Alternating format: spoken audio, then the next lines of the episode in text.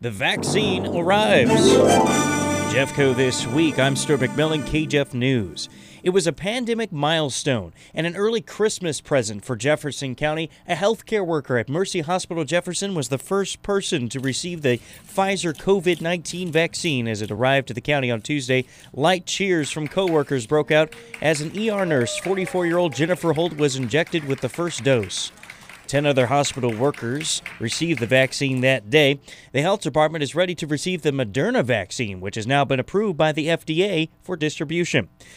But the good news was followed by some sad news a report of nine new deaths that were added to the COVID death toll in Jefferson County this week.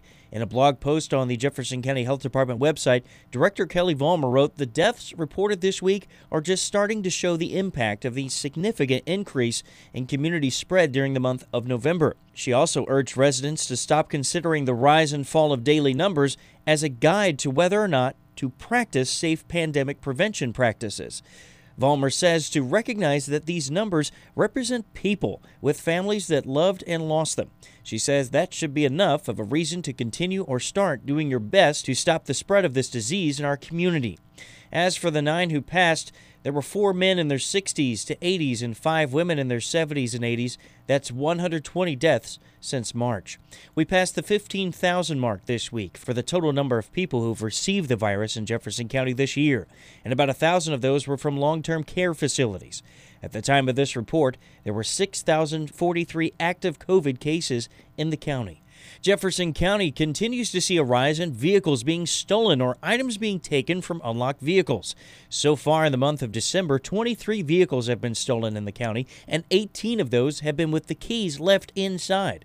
Sheriff Dave Marshak says dealing with these cases can create multiple issues for law enforcement once the vehicle is stolen. One of the problems that we have from there on is do we end up in a pursuit with a vehicle in which somebody left their keys in there? Because this is happening, you know, 85% of the time. Is it worth us putting the rest of the public at risk as a result of this? And that's a question that we struggle with quite a bit. You know, at what point do we just pull out and we just say, no, we're not pursuing stolen vehicles anymore? Because is it worth critically injuring a family member or killing somebody else for these vehicles now because it's such a problem. We asked Sheriff Marshak how criminals use those stolen vehicles. Oftentimes they end up in other criminal matters, other thefts. You know, because the vehicle is stolen, it's not going to be tracked back to them usually. Sometimes it's a joyriding, and then specifically the ones that are suspects coming from St. Louis County and St. Louis City, those are often used in other criminal matters.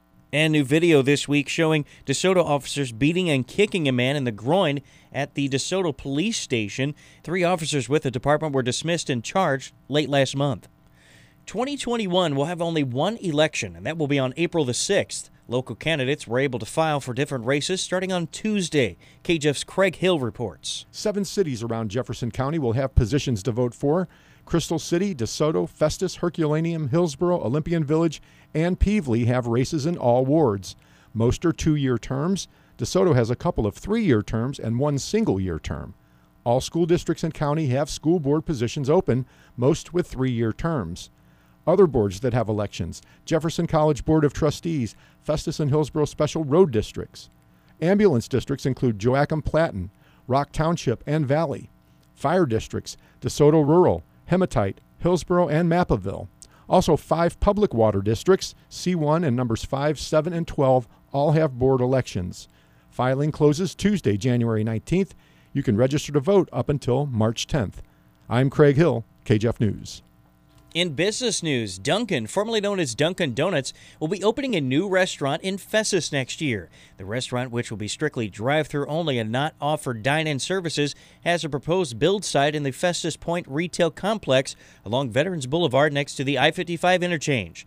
At its most recent meeting, Festus City Council voted unanimously to approve a lot split on that Festus Point retail complex so that the Dunkin' project can continue to the build phase. Construction, pending weather, is expected to get started by late January, with the restaurant being completed and open by late March or early April of next year.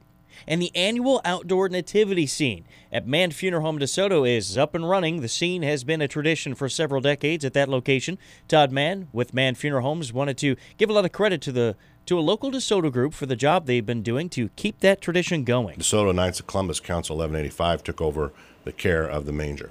Now, I will. I got to give them guys so much credit. It's amazing. Each year they've improved on it. They've they get new uh, fencing, they get new wiring, they get new lights, they get new cameras, security cameras. I mean, these guys are amazing uh, what they do down there, and I can't give them enough uh, kudos. Mann believes this year may have more meaning for people due to everything that's been going on in the world. I hope that this year is the best year ever because you know what? You know, I think everybody right now is feeling the true meaning of what, what Christmas, Hanukkah is. And it's not all about gifts and, and toys and all this other stuff. With this with this pandemic going on, it's really about life. Some kids tried to disrupt the live nativity scene this week in DeSoto. The trespassers were caught on video and police patrols have been increased.